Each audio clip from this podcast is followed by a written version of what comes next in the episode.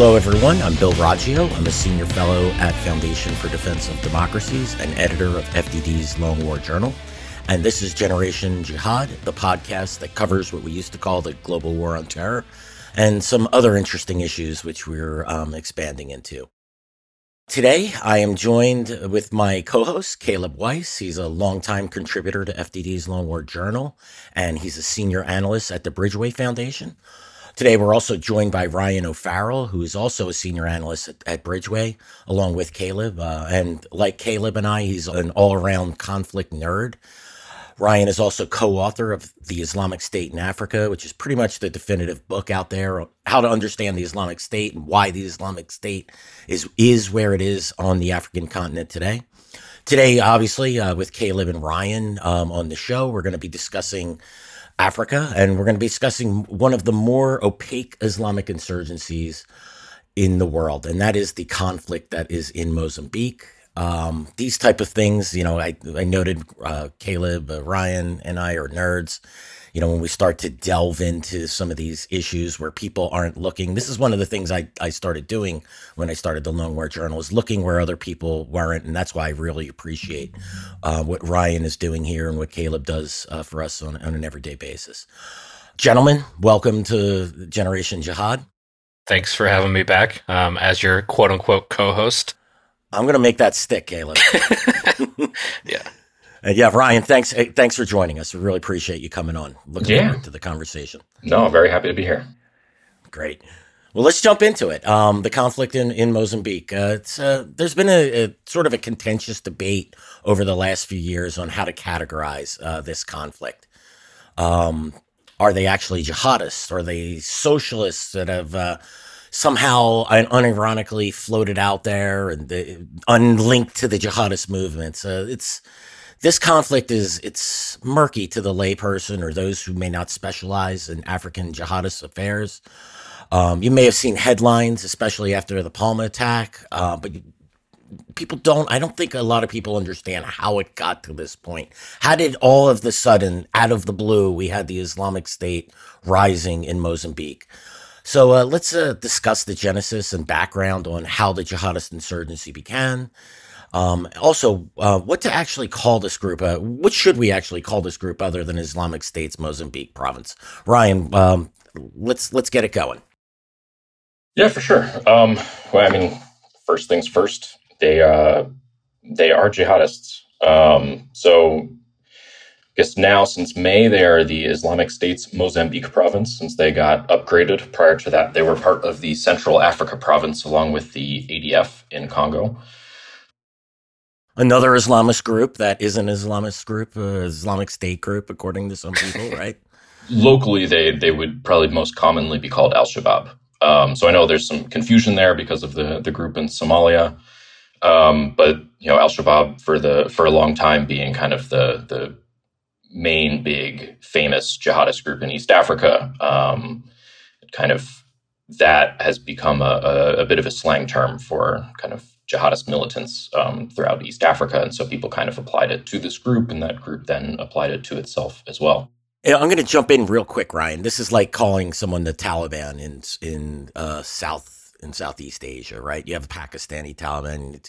Taliban Shabab means youth. Taliban means uh, is is uh, geez, I'm drawing a blank. Students, right? So Shabab is basically akin to Taliban when it comes to, to South Asia. Sorry to mean to interrupt you there, but uh, that's why these terms kind of get a get a neb, you know get expand across areas. Uh, they become popular. Oh, exactly. Um, so yeah, they are, I guess, a, a, a, bit more opaque than some of the insurgencies elsewhere in Africa. Um, and I'd say a big part of that is just that they're they're quite new. Um, you know, this violence did not really start, at least in kind of an organized, persistent way, until October of 2017. Um, you know, there were a few incidents here and there of kind of radical um, cells in a few uh, towns and cities in northern Mozambique. But the insurgency didn't start until October 2017 and um, pretty quickly escalated. And so then by early 2019, so you know, less than two years, a year and a half, um, they pledged allegiance to the Islamic State. So, you know, compared to most insurgencies that have pledged allegiance, you know, in Africa or elsewhere that have been around for years or even decades before kind of making that um, that switch, um, this was pretty much right out the gate. Um, Brian, was there like a like why all of a sudden in October 2017 did this start? Like what was like the like the start gun that began all this? Like obviously they didn't come from anywhere, but like why did they like decide to just start that month? Like what was the build up, I guess? Yeah, so um even even that aspect is a little bit murky. I mean, the best we can tell, and you know, there's been some very very good research on the early days. Um, there had been kind of this underlying scene in northern Mozambique um, called uh, Ahlu Sunnah, or you know, people of the Sunnah, and it was kind of this um, Salafist movement, but was you know peaceful civil society um, groups, kind of community self improvement, um, and then in the late 2000s, early 2010s, you get some that are uh, a bit more radical, kind of preaching um, disengagement from the government, don't go to state schools, don't vote, don't participate, that sort of thing. And so there's this kind of slow ratcheting up of tensions of these um, little tiny cells that were some were connected to other ones, other ones it wasn't particularly organized. Um, but then one cell in particular in Mocimboa de Praia, which is one of the the larger towns in Cabo Delgado, a big kind of coastal port city. Um, some of their uh, members were arrested by the police, um, pretty much at the behest of local imams who are a part of the kind of state-backed um, Muslim Council, which uh, you know kind of runs mosques and madrasas and everything in Mozambique. Um, and so basically, the the imams that were kind of affiliated with the government got the police to arrest some of these these cell members, and um, their friends basically got some firearms together and attacked the police stations and tried to get their their guys out. And so clashes lasted, I think, about two days. Um, but the police finally kind of got them to withdraw and they left the city and kind of went into the rural areas. And I think within two or three weeks, they had started launching attacks um, on those rural outlying areas.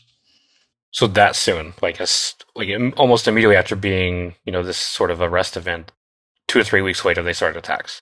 Yeah. Well, okay, so like the implications of like, did they already have these networks in place or like caches? Like, how are they that quick at that?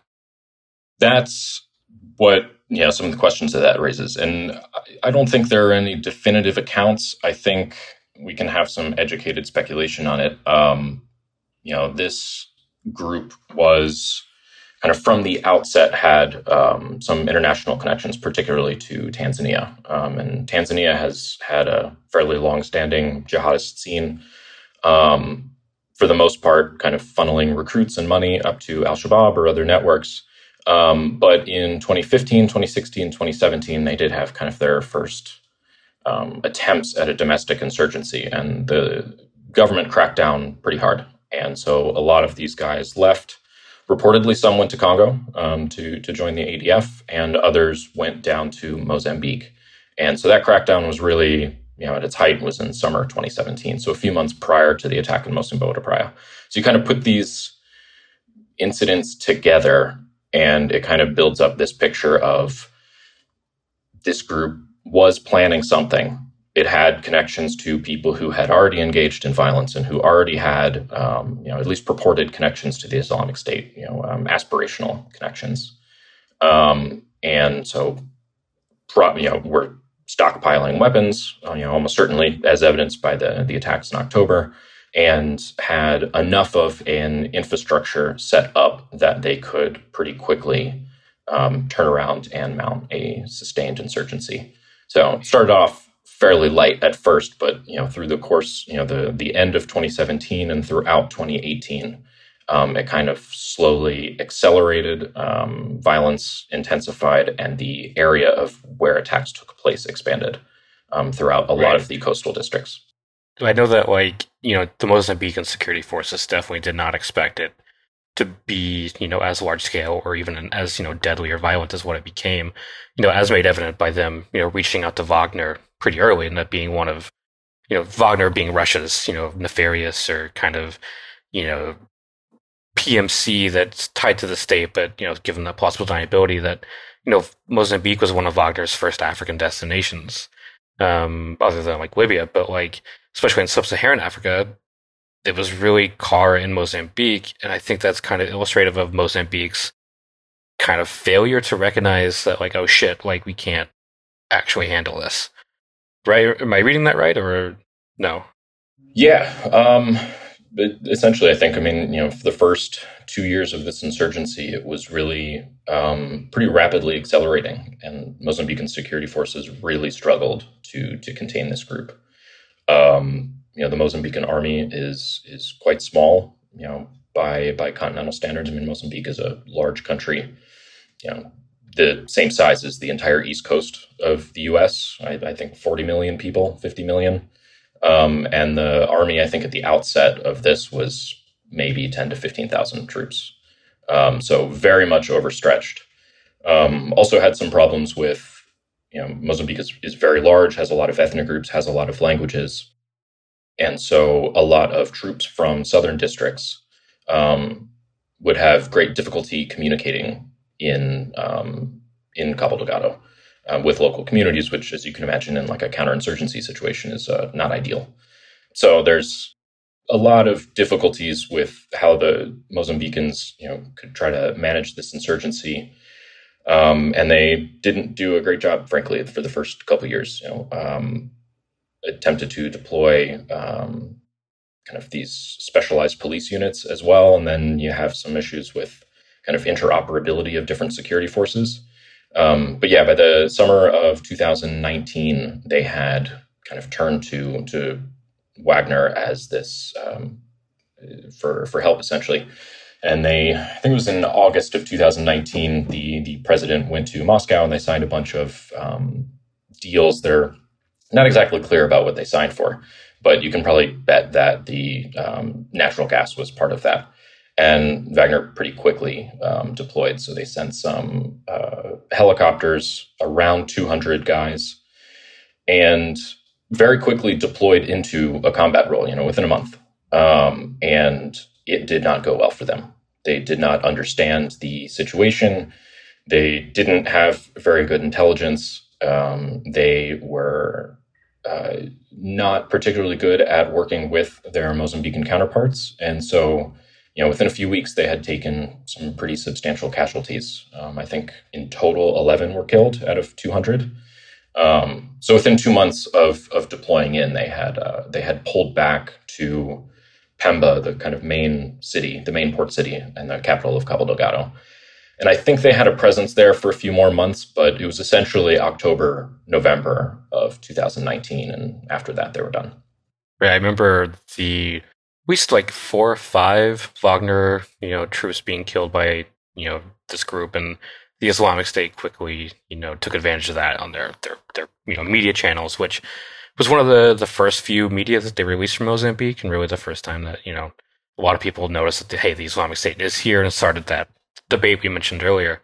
Um, but you know, even after Wagner was there and they they failed, the group you know continued their you know their their offensive and you know, can you talk us through a little bit of you know, sort of like you know, the seizure of Mocimboa da Praia, and then leading up to Palma, and like eventually what what's happening now with you know SADC and Rwanda and everything. Yeah. Um, so essentially, the the insurgency kind of kept kind of kept pushing, and so by early 2020, so kind of a few months after Wagner pulled out, um, the insurgency really shifted tactics. Um, so it was in January, February of 2020. They'd kind of moved away from this small unit guerrilla tactics, you know, raids on isolated outposts or ambushes on convoys or assaults on rural villages um, by, you know, 10 to 30 man teams. And they would have a lot of these. I mean, they were kind of all over the place. And so attacks were consistent and widespread. But by early 2020, they had figured out how to coordinate well enough that they could take a lot of these small units and mount much larger assaults on much larger towns, you know, particularly district capitals. Um, so there's this sequence of offensives where they would kind of hit multiple towns in a row, and then by the time they got to a district capital, it would be around 200 fighters attacking from from multiple directions. And so, on a, on a number of occasions, they were able to overrun you know major towns that had you know 50,000 people, 60,000 people. So that kind of persisted, and, and on three separate occasions, they attacked Mocimboa de Praia, kind of the, the birthplace of the rebellion. Um, the first two times, the battles lasted a few days to a week before they withdrew from the town. And the second one, which was in June of 2020, I believe, um, at that point, most of the population had fled. Um, I mean, it should kind of talk about their tactics. Essentially, these guys were, unlike a lot of Islamic State affiliates, kind of end up aspiring to govern a population. The insurgents in Mozambique do not appear to have had any real interest in doing so. This is pretty much scorched earth tactics, drive out everyone. Um, so, without much regard for religion or ethnicity.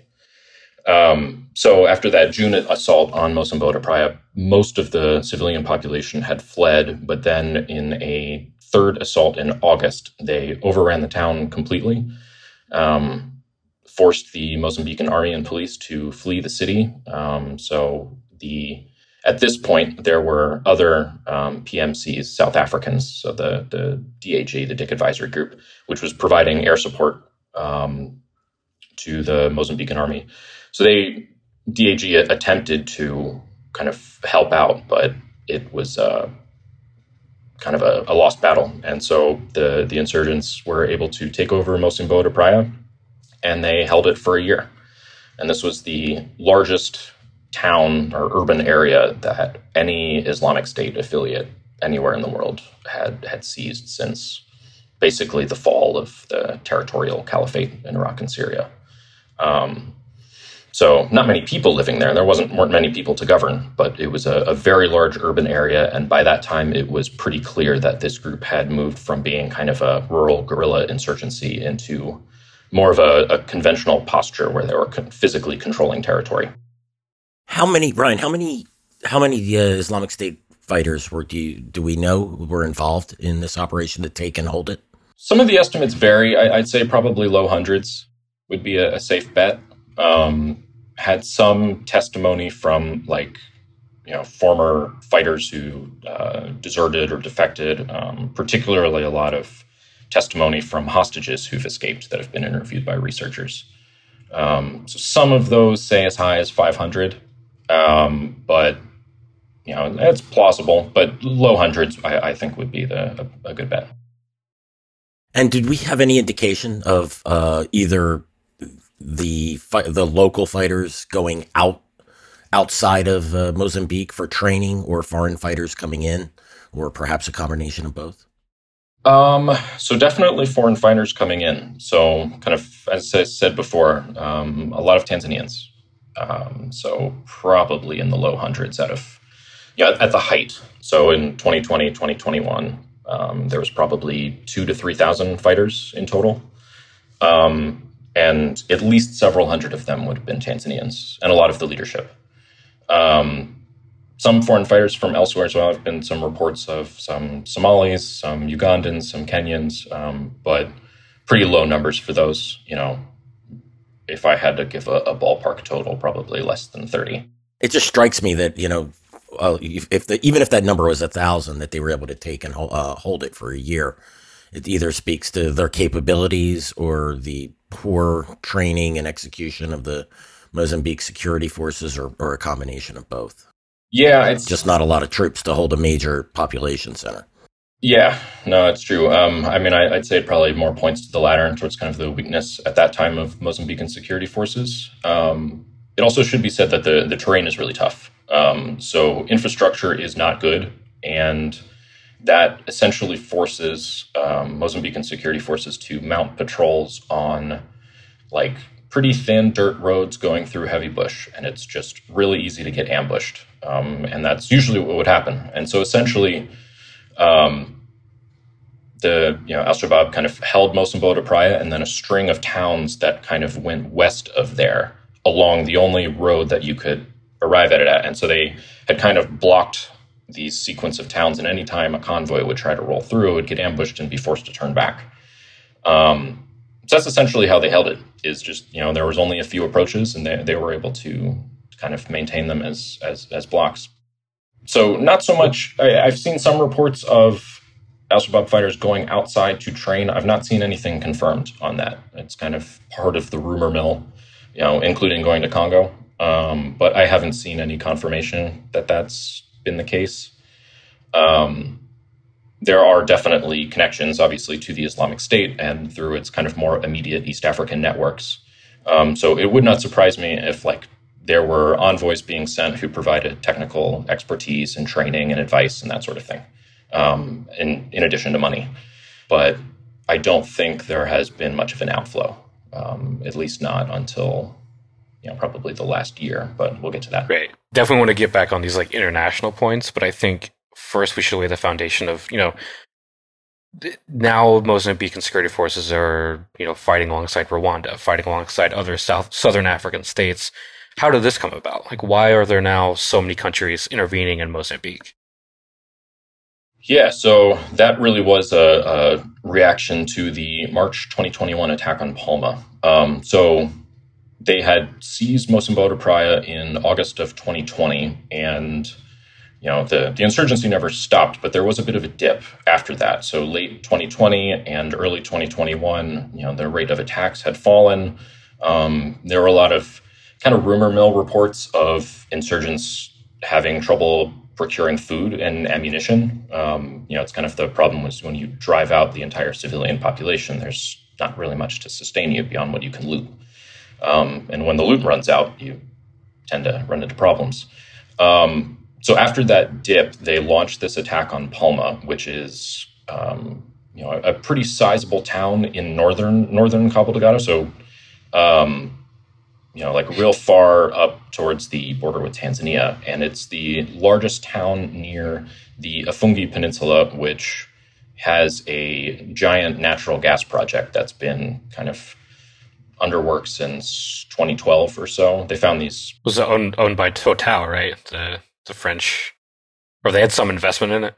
Yes. Um, so it started out actually as an American project, Anadarko, um, but then they sold the rights to Total. Um, after you know some issues with the insurgents. So the, the insurgents had never really attacked it before, at least not directly. There had been a couple ambushes on personnel, um, but they had never mounted a direct assault on the project.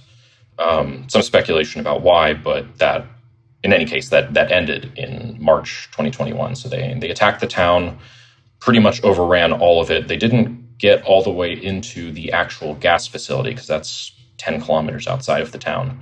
Um, but they did kidnap and kill several foreign workers um, that who were staying in a in a hotel in Palma.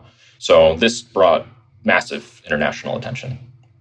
Um, Mozambican army was able to drive them out of the town and was able to rescue some of the uh, some of the hostages and the people who were attempting to escape. But um, you know, it was a pretty major battle, very quickly publicized by Islamic State. Um, so that kind of brought it to everyone's attention. And so there was kind of a, a, renewed pressure on the Mozambican government of, you know, something has to change. This is not sustainable.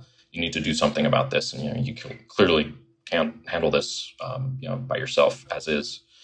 Um, so then there's kind of a series of negotiations with SADC, so Southern African Development Community, about um, deploying a multinational force to Cabo Delgado. Um, people didn't realize at the time that apparently the Mozambican government was also in negotiations with Rwanda. And so, right before the SADC force was supposed supposed to deploy, um, about a thousand Rwandan troops showed up um, in in July of 2021. Very quickly secured the area around Palma and the gas project, and then started pushing down the road south towards Mocimboa da Praia, and took over Mocimboa da Praia, kicked out the insurgents, um, in early August, so approximately a year after the uh, Al Shabaab had taken over. Basically, with this kind of introduction of, you know, I think now it's probably 3,500 foreign troops total between the SADC mission and the Rwandans. What countries are part of SADC that are part of this? Is it Botswana, South Africa, and who else? Tanzania also has a lot of troops. So most of SADC has deployed troops. Um, it's just in varying proportions. Um, and some provide different things. So, like Angola provides a lot of um, kind of air logistics capacity rather than ground troops. Um, so they've had some funding issues. So it's it's could eventually be as many as three thousand from SADC, from the the SADC mission, um, but I think the the current numbers around 12, 1500. And so them and the Rwandans, they kind of have these different zones of Cabo Delgado that are their areas of responsibility. Um, but they've they've really forced the insurgency back. They've retaken pretty much every town that the insurgency has had held through 2020 and 2021, um, and kind of forced them to revert back to the 2018 2019 kind of small unit guerrilla tactics. So progress for sure, but it's kind of metastasized into a new period. Right. Um, you know, uh, we can talk about it now of like how, you know, especially with like the Islamic State media, you're seeing attacks claimed in, you know, new areas of Cabo Delgado that they've never really claimed in before. So are we seeing this on the ground of like actual, you know, Shabab cells popping up in either new provinces, new districts, or wherever that they really haven't historically been at, but like have been pushed that direction? Um, yeah, and fairly quickly after the interventions began. Um, so by November, December of last year, so a year ago, um, started seeing attacks by Al Shabaab units in Niassa province, which is further inland to the west of Cabo Delgado. Um, so it didn't last very long in Niassa. It was you know around a month, um, and security forces reacted pretty quickly. Kind of reportedly killed the that local commander.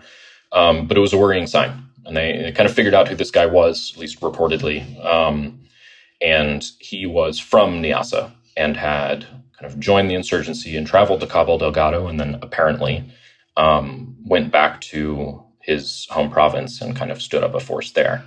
So since then, you know, March, April, um, particularly in June, we've seen a similar dynamic where Al Shabaab has mounted attacks um, as far south as Nampula province, so the next province south, um, and then into other parts of southwestern Cabo Delgado that they had previously not operated in. Um, and so, you know, pretty far away from the Mocimboa de Praia heartland. Um, and it seemed, you know, if, if I had to guess, I, I think it's a similar dynamic to what we saw with Niassa, in that they've for a long time, they have been recruiting outside of the heartland where the insurgency actually operated. Um, so they were bringing in people from Nampula province, bringing in people from Niassa province through these kind of long-standing recruitment and supply networks. And so it seemed seems like in reaction to the interventions, there was a, a plan put in place of um, sending people back out away from you know kind of the the core areas, and this was a appears to have been a, a pretty deliberate strategy of kind of demobilizing their own fighters, sending them back out into civilian communities, um, reportedly amongst IDPs. There are a lot of IDPs in from Cabo Delgado, you know, over a million, um, and kind of using those guys that they sent back out, you know, number one, because they couldn't sustain them because they were under so much military pressure, but also in order to stand up supply and support networks. And now we're starting to see some of that be operationalized, I think, into either assisting mobile units as they travel pretty far um, outside the core areas, or to launch kind of cell based attacks with, with stockpiled weapons. Um, so it's a bit unclear kind of which is which or to which degree it is, whether it's kind of cell attacks or mobile units being helped by um, kind of supply and support networks. Um, but the distance that they're covering is often very large. So, you know, tens of kilometers within a few days. Um, so they either have kind of motorized transport, be that motorcycles. I've seen trucks in some instances. Um, but essentially, as they've been expanding outside of those core areas, they've really overstretched security forces. I mean, you already have manpower limits. The you know foreign forces have really helped in in a lot of ways in those core areas, um, but they're now expanding way way outside um, what can be covered by existing force deployments, and it's it's um, really been a, a problem over the, particularly over the past few months. Has Mozambique been increasing its security forces and increasing training for its forces for counterinsurgency focused operations, or are they just standing pat on this? No, they they have been. Um, I'm not so sure on like recruitment statistics in terms of raw manpower numbers, um, but there have been a few programs. The EU funds one, primarily staffed by Portugal. Um, I think the US has a few troops there, um, kind of training battalions. Um, but it's not a particularly large training program. I mean, it's a few hundred at a time. Um, certainly helpful and and you know, long overdue in my opinion, but it's I think it will probably continue to struggle to cover the kind of scale of the the kind of emerging new conflict zone. One last question on this before we sort of move on to a, a, another topic, but you know, I know Bill and I hate this question because usually troop estimates are you know way too low. But if you had to put a number of where you know Shabab stands today, how many how many fighters are we talking about now?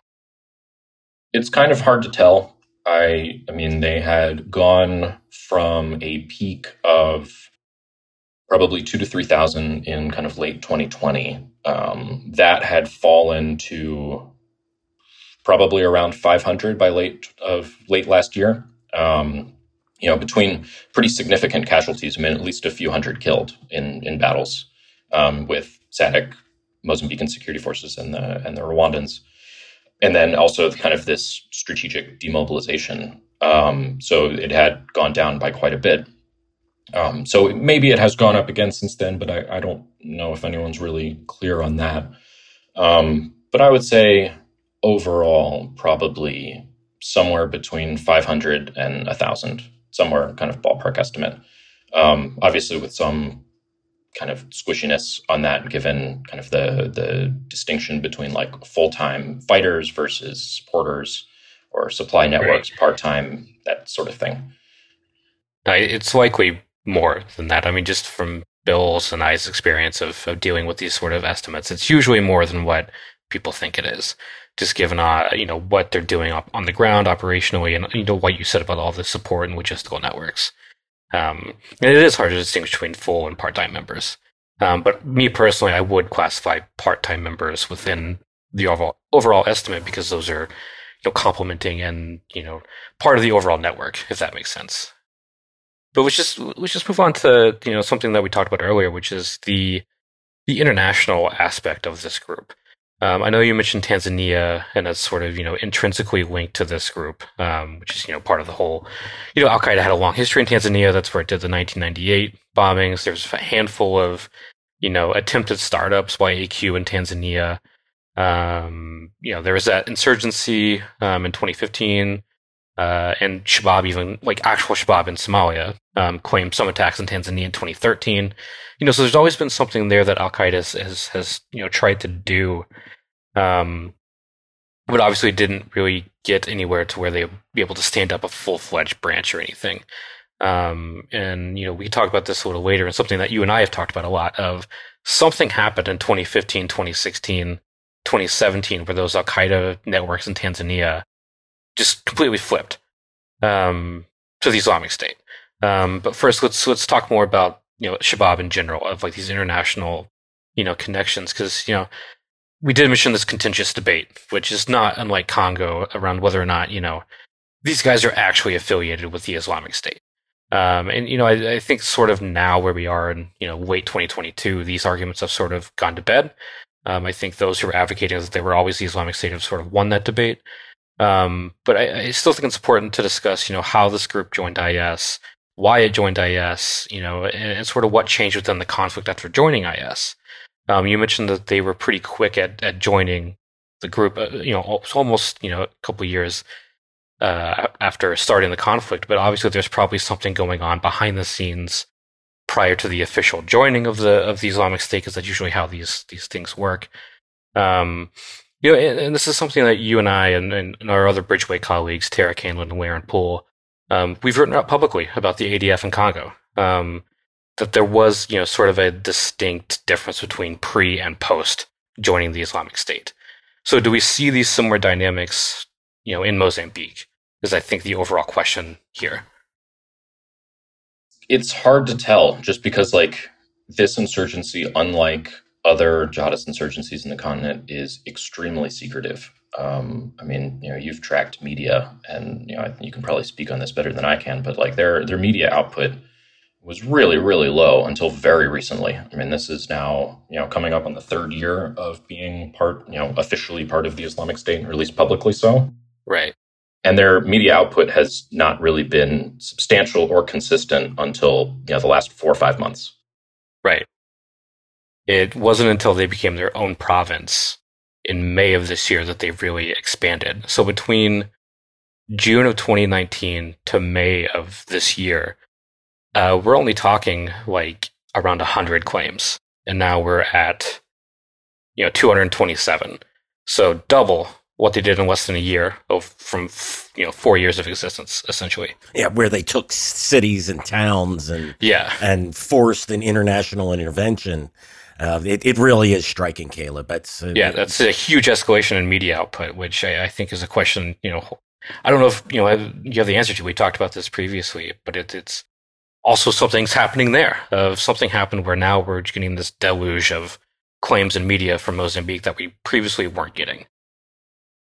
Yeah, I mean it is it is pretty confusing. Um, you know, I've seen some theories that the lack of media prior to the interventions was um, you know intended to kind of fly under the radar as they were holding these pretty large towns that they had asked Islamic State not to publish a lot of the media that they were recording because they didn't want too much international attention. Um, but then, you know, after Palma and the interventions, it kind of didn't matter anymore. And so then that kind of flipped it towards okay, now you're a province, media output needs to go up. It's one theory. It's not confirmed by any means. Um, it's also kind of hard to tell because we we don't have a very good picture of leadership, or it, at least not to the degree of other insurgent groups. So there are notable individuals that we are are, are pretty clear on who they are and what their roles are. Um, but in terms of you know the the backgrounds of some of these guys how you know kind of varying attitudes towards joining Islamic State, and we're we're not really clear on that.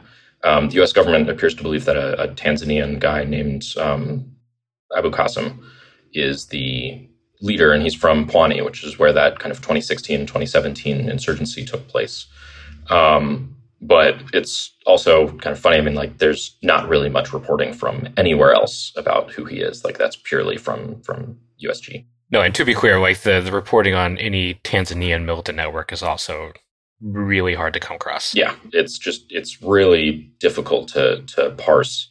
Um, so some of the Mozambican commanders there are better known. So um, Ibn Omar is kind of the the main guy. It's like the military head, reportedly the um, external comms chief, so the main guy communicating with Islamic State.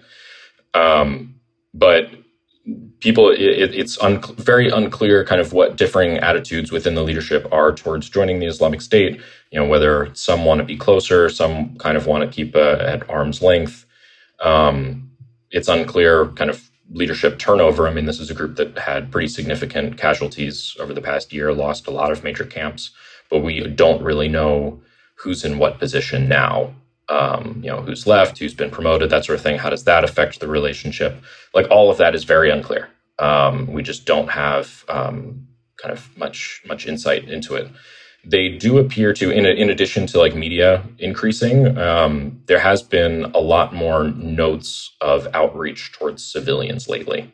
Um, so there had been a few instances back at the height in 2020 where you know commanders, including um, Ibn Omar, um, had kind of given speeches to civilians in, in communities that they had overrun.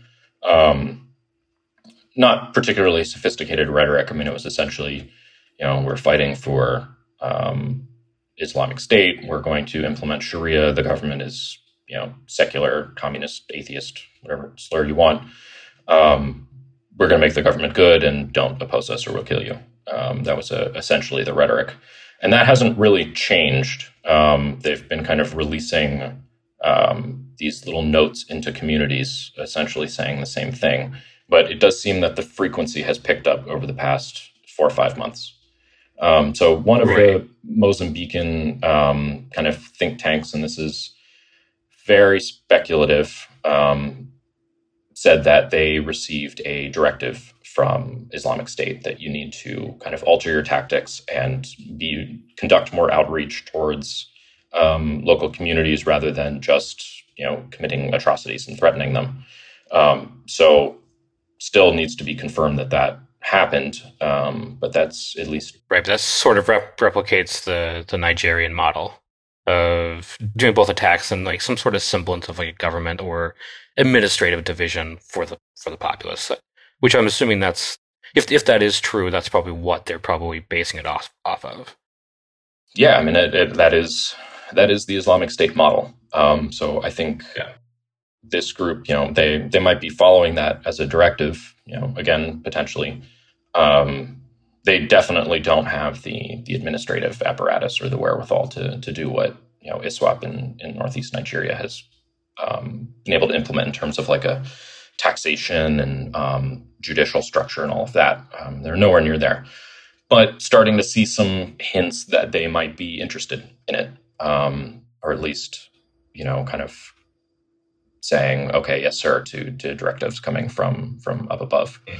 Um, so that is a pretty notable distinction from ADF and Congo. That ADF and Congo has never even kind of hinted at it, um, and I, I think a big part of that is you know, where the ADF is operating. There's a very very negligible Muslim population to to govern, whereas it, in Cabo Delgado, the Muslim population is 60, 70, 80 percent. Um, so there there is a at least from the Islamic State's perspective, a plausible um, kind of uh, community that it could govern over, even if in the real world um, the insurgency there has been like nothing but brutal and exploitative towards towards the, yeah. the population. Right, and even like the small amount of dawa or like this outreach that the ADF has done that that you and I and our, our colleague Tara have, have written about, it, it sort of you know backfired on them. You know, they they went after you know a marginalized community. Community eventually turned on them. So you know these lessons that these you know other Islamic State branches are are learning of like you know hey we do need to implement this model that we do everywhere, especially very successfully in in Nigeria where that's sort of been like the Islamic State's go-to model for what they're trying to do around the world. You know, so it's interesting that these groups are trying to emulate that, but obviously there are these local limitations that they're going to run into. Um, and I think that you know what you said about the the little leaflets that they're they're giving around or whatever that's floating on social media. You know, now they're saying you know the Islamic State Mozambique, but they always called themselves Islamic State in these, right? Like their internal identity was this, or is this something new? There have been you know, little like pictures of graffiti, you know, after they overran a town. Um, and it's kind of a mixture. Sometimes it has said, you know, Islamic State, um, you know, usually in Portuguese. I'd say more consistently, it has just been Al Shabaab. Um, you know, when gotcha. they're when they're referring to themselves. Um, but with these letters, and the, these little kind of leaflets that have, have popped up in, in a few different locations in, in Cabo Delgado, they, they, it has been more consistently referring to themselves as Islamic State Mozambique province, which I think dovetails with, with the, the media releases. I mean, they're consistent across multiple units operating in most of the areas and districts in which um, Al Shabaab is now um, present and, and conducting attacks. So they, they pretty clearly have a you know, if not a well integrated command and control, at, at, the very least, their communications between these, you know, very disparate units are are, are pretty tight and able to transmit back, um, you know, either to their central leadership in Mozambique and then also up to Islamic State's central media apparatus, um, reports of where their attacks have taken place and also media documenting that. Right something we've written about a lot is like the internal identity of the ADF as the Islamic State was crucial to understanding its transformation of becoming the Islamic State's you know official representative um, in Congo and, and, much of Central Africa. Uh, you know, so it's, it's interesting to see you know whether or not that transformation is taking place with this group of whether or not their internal identity is now solely the Islamic State or has it always been that or you know so that's to me that's like the the best you know identifier of whether or not this group is what it is that it's saying is it is, is that its internal identity reflects that.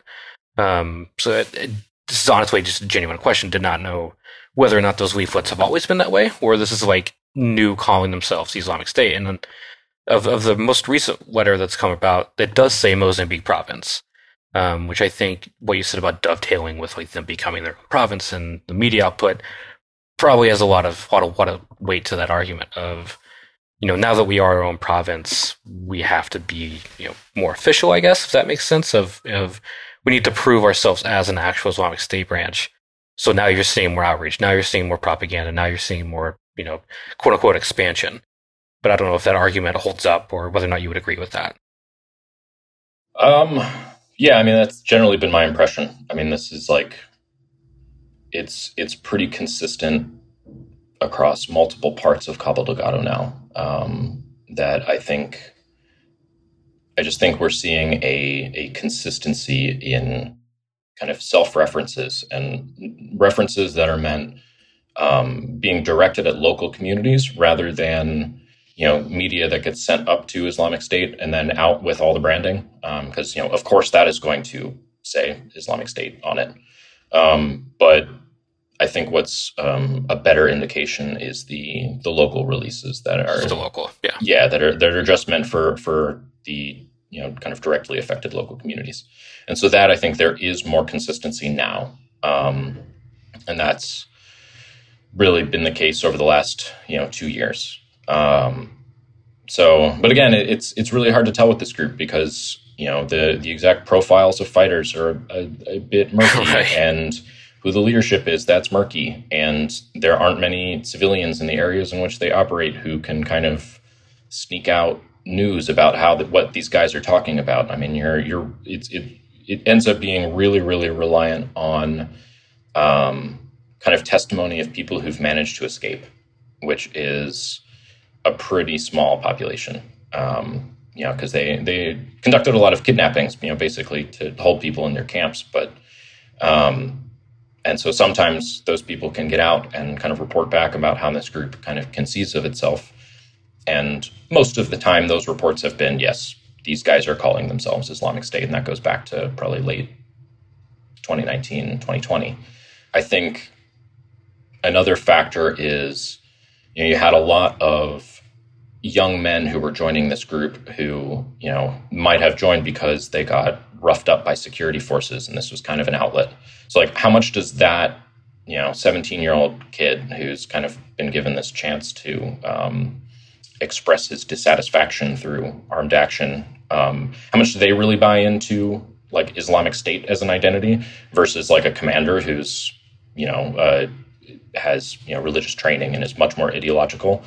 Um, I think now with, you know, between casualties and these demobilizations, one possibility is that it's kind of um, trimmed off some of the less ideologically motivated um, members of the group, and so now you're stuck with a core that is like in it just for that.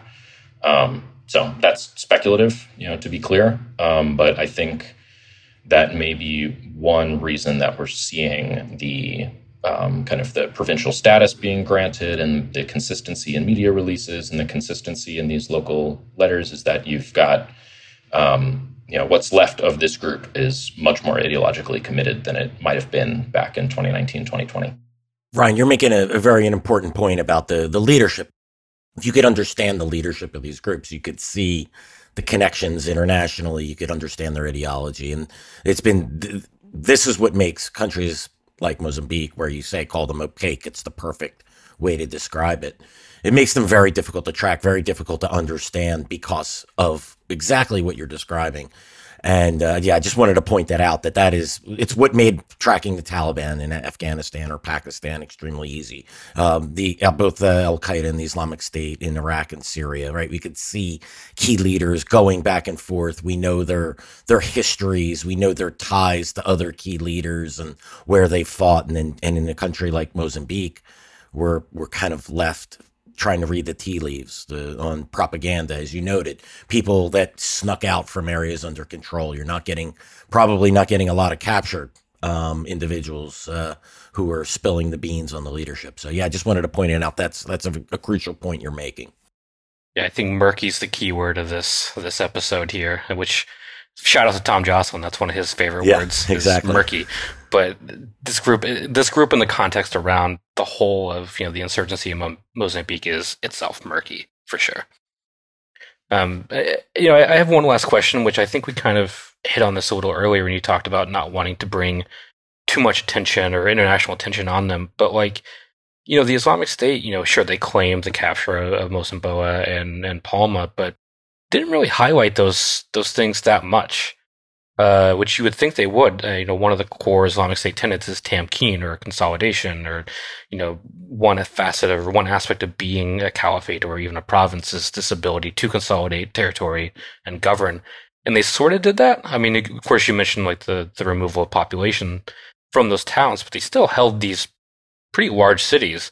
Yet the Islamic State was relatively silent on that. Um, do you have any like theories or ideas of why that may be, or may have been? Yeah, I mean, there's kind of a few points. Um, you know, again, not wanting to bring too much attention, I'd, I'd say that's the one that makes the most immediate sense. But also, you know, I think with the broad expulsion of the civilian population, and um, I think that might be a factor in that you know you can consolidate territory and take over towns, but you know, there, why why show it off if there's no one there, and there's infrastructure that you can't maintain, and you know, there's also reports that you know they they probably had like hundred fighters in Mocimboa de Praia, um, but it's not where the leadership was, and it's not where the main camps were. They just kind of had people there to, I guess, protect it, but it wasn't because it was the center of their operations, and it's not where um, fighters were training or weapons were stockpiled or anything like that. So it's, I guess, kind of, you know, maybe one way to interpret that is yes, they controlled this territory, but if the point of the Islamic State is to control and govern, and there's nothing to govern, and you don't have the capacity to govern, and there's no people to govern, then it kind of is a little more hollow if you try to show it off too much. Um, you know, you can't have the kind of 2015, 2016 height of the caliphate, you know, printing currency and running hospitals and fixing roads and all that stuff if a you have none of the resources to do any of that and you've already driven out the entire population who's supposed to be living under these laws. Right. That's a tremendous point. Tremendous point of, of you know there really wasn't a population there to like highlight the propaganda of like you know we have you know the state now. Like they do in nigeria if they highlight the you know, control of the civilians all the time. I guess they wouldn't have been there because they, they drove out all the all the civilians. If i may i mean i don't think it was a matter of them, and I agree exactly what you both had just said here. I don't think it was a matter of they didn't want to draw attention because if, if they didn't want to draw attention on this, you wouldn't kill Westerners. You wouldn't take over a town where Western countries have a petroleum interest, right? Development interest. But I think it's more of an issue of we don't really want to promote this takeover because it's not maybe one of our better ones. This isn't this is what you had just described here, right? We're we're not taking care of the people. We're not maintaining infrastructure. We're not building a caliphate here. We just conquered. I think I think that's where I I agree with both of you on that point. Yeah, it's hard to tell. I mean, uh, at the end of the day, these are without any kind of insights into their internal processes and deliberations. You know, either at the Islamic State level or at the Mozambique level, it's they end up all being a bit speculative. You know, I guess one other thing is know, they had taken over Mocimboa de Praia in August of 2020, and the Palma attack wasn't until March of 2021. So there's this kind of eight, nine month period where the situation was broadly stalemated. And that's when you started seeing those reports of like running out of food in the camps and um, releasing a lot of hostages because they couldn't feed them. Um, so I guess one possibility is that they they took over the town, didn't want to publicize it because they didn't want too much attention. But then circumstances elsewhere changed to the to the point where they're like, all right, we need to attack this town because we're running out of money and we're running out of food and we need to stockpile everything we can. And yeah, that's going to bring a lot of heat, but it's at this point it doesn't matter. Like we need to do this. So I think that's where you know to add another layer of kind of confusing complexity is you know the the interaction between kind of the the media needs of Islamic State's kind of central apparatus and what looks good for them versus what is expedient for a group on the ground, and how well coordinated um, the actions of a group on the ground are to the core's kind of main media message. the necessities and exigencies of both are going to be very different, and it's this is all very unclear and don't really know um, kind of who is making those calls and how and how much the interests of either the local affiliate or the central leadership are playing into the decision making of either. Um, but it does seem like there's a bit of a kind of uh, dilemma there between the two. Um, that their their interests are not always aligned when it comes to carrying out attacks um, and kind of coordinating that with the, the propaganda value. Right. So I think we should just move on to you know sort of the last discussion here, which is you know we've talked about a little bit about the ebbs and flows of this conflict of you know starting out really strong they've sort of had a dip then came back and now in a dip and now they're kind of expanding geographically. Um, you know and you have the the intervention by rwanda and sadc you know and as we mentioned the the increase in islamic state media and propaganda you know. So with all that in mind you know where do you see the conflict going in the immediate future are we in another period of you know super ebb and a flow like what what what do you see happening well, I mean, I'm cautious to to put a particular trajectory on it. I mean, I, I could see a few different potential outcomes, and I think that probably depends on the reaction of Mozambican and you know now international security forces more than anything. Um, I mean, this group is they're pretty rapidly expanding across large amounts of terrain, and they're able to do that because um, security forces are already overstretched. But the flip side to that is, I think Al Shabaab itself runs the risk of becoming overstretched. Um, you know, outpacing its support networks. Um, and so you, you could see a possibility where you might get a mobile unit of 10 to 20 guys, um, and they have a bad day and get caught by security forces and wiped out. And then, you know, if you're talking about a group that's, you know, a few hundred, you know, 500 or so, like full time active fighters, and they you lose a 20 man unit, like that's a big loss proportionally. Um, I could see that being a possibility too. But again, that kind of depends on security forces. So I don't think we've seen any kind of real concrete, um, consistent changes in, you know, actually appealing to civilians um, versus kind of these threatening letters. You know, the content of these notes is basically like, we don't have any problems with the Muslims, but if you mess with us, we'll kill you. So you know, not a particularly attractive message, I think, for most people. And I've not seen anything that's really shifting towards something that might, you know, boost recruitment. Right. I mean, have you seen anything to indicate like weaponizing or operationalizing the support networks? You know, we've sort of seen that with ADF, you know, in you know, Uganda, but is that sort of happening here, or are there no indications of that? Uh, there's been a few hints, but not not to the degree with ADF. Like with ADF, it's really obvious that you've got these kind of urban supply networks that then kind of got um, rolled into carrying out bombings. That's not happened in Mozambique. Um, got some reports of IEDs, but that's just as a you know kind of guerrilla tactic versus um, moving into that more kind of urban cell operations. Um, there have been a couple instances, like um, in Nampula, one of the incursions there'd basically been some fighters who had gone back to their hometown, and then a unit showed up, uh, an Al Shabaab unit showed up to kind of get them to rejoin them in the bush. So not quite the same as as organized as a, a kind of operationalizing a support network, um, but it's pretty clear that the organization is keeping tabs on where its people went. Um, so you could see that as a possibility down the line.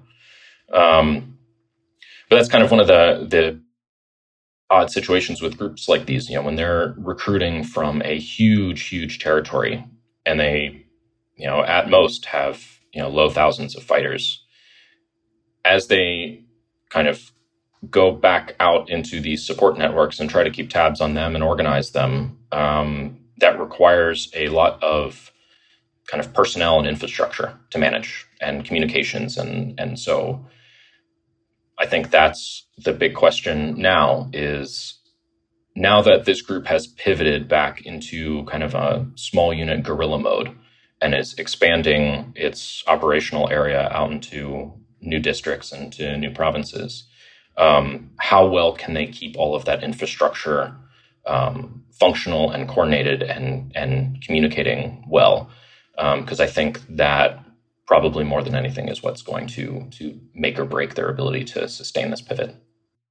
I mean, do you see like Rwanda or SADC troops, you know, redeploying elsewhere, deploying to these new areas, or you know, what has SADC's responses been to you know the sort of geographic expansion? Um, so I haven't seen too much response from SADC itself. Um, they've had some funding issues, so like they've not deployed, you know, kind of anywhere near what their their mandate would allow. Because this could be a gap that the group can exploit. Of like they know that SADC or Rwanda can't really do much in these other areas, so we'll focus here. Yeah, so you have seen the Rwandans deploy outside their okay. their original zones, um, and they they've kind of been doing that for for a while now. Um, you know, the Rwandans were were very effective in in pushing the um, insurgency out of some of its main strongholds, like Mocimboa Praia. Um, SADC's had, had has struggled a bit more in some of the areas that it's responsible for. Um, you know, and again, in large part due to those funding issues. They just don't have like the ISR assets and everything that um, they they really needed.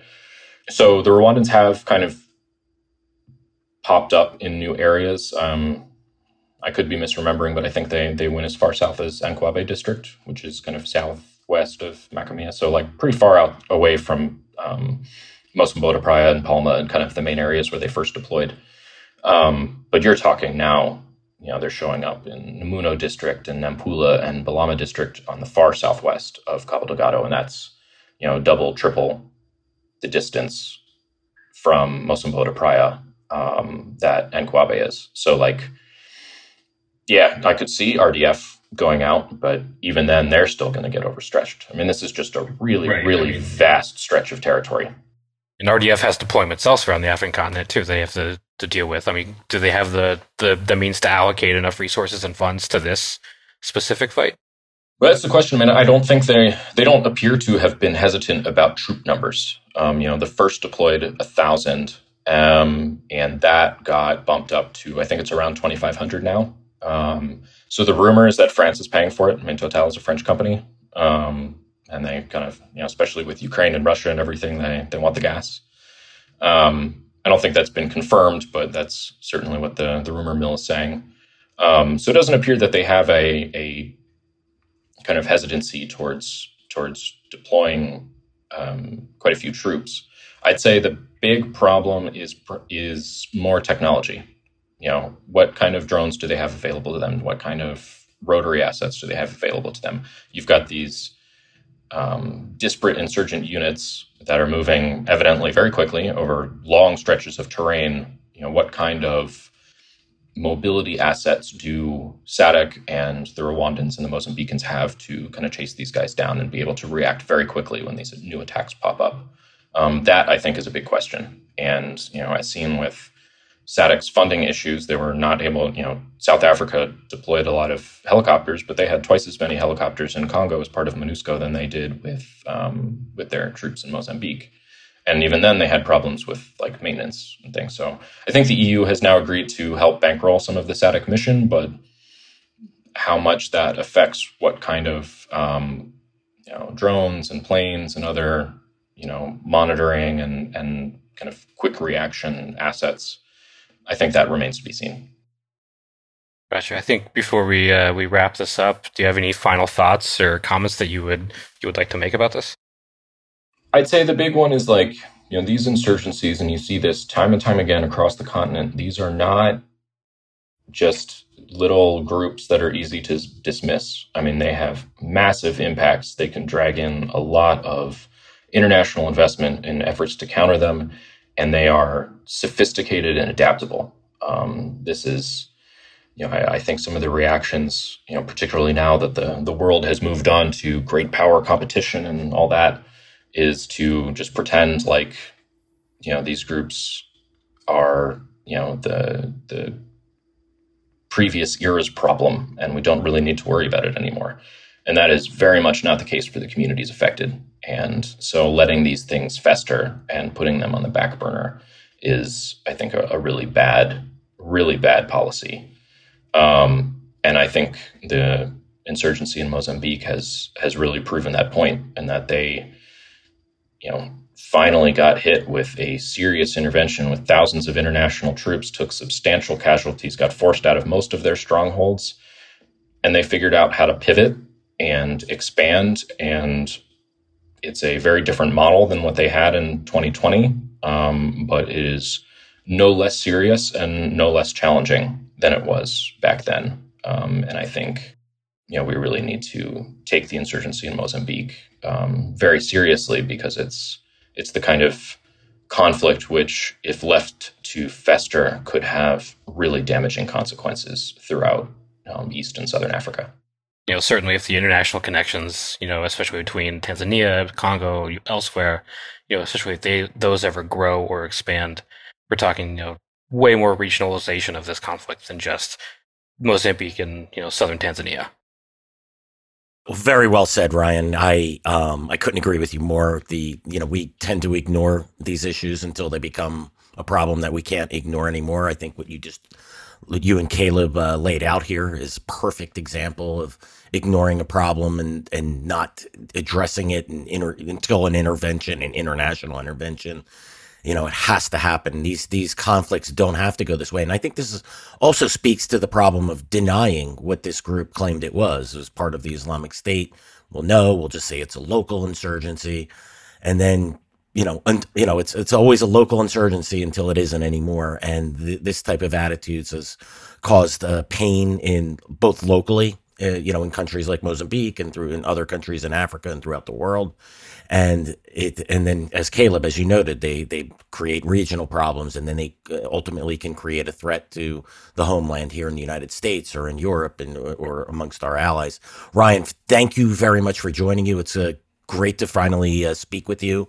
Um, we are very pleased to have you on Generation Jihad, and please join us again. My pleasure. Thanks for having me.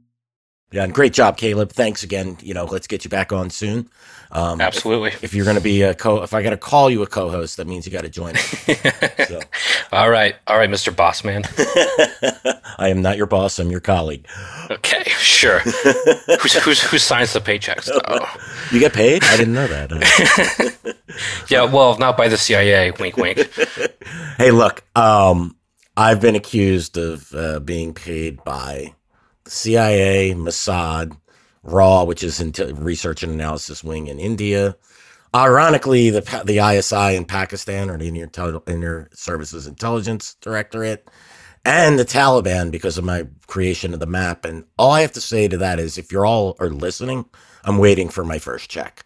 So please send it over. I'll you know reach out to me. I'll get you my address. I'd like to see the the cash money sometime. If soon. you can get paid by both Raw and ISI, you're living the dream, dude. I, I mean, right? And then put and put Mossad in there. I mean, come on, that's the trifecta. I think you need to start a bidding war. I actually, yeah, that's a great idea. I just prefer to get paid by them all, frankly. That, that would yeah. make me happy. Increase the income.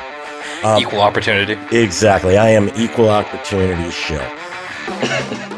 Gentlemen, thanks again for joining us. Ryan, again, it was a pleasure. Caleb, great to have you uh, on as the co host. And thanks everyone for joining us for today's episode of uh, Generation Jihad. Just a reminder, you can find us on YouTube, Apple, Spotify, and anywhere else you listen to podcasts. Make sure you subscribe and leave us a review, preferably a positive one. Thanks again, and we'll see you all soon.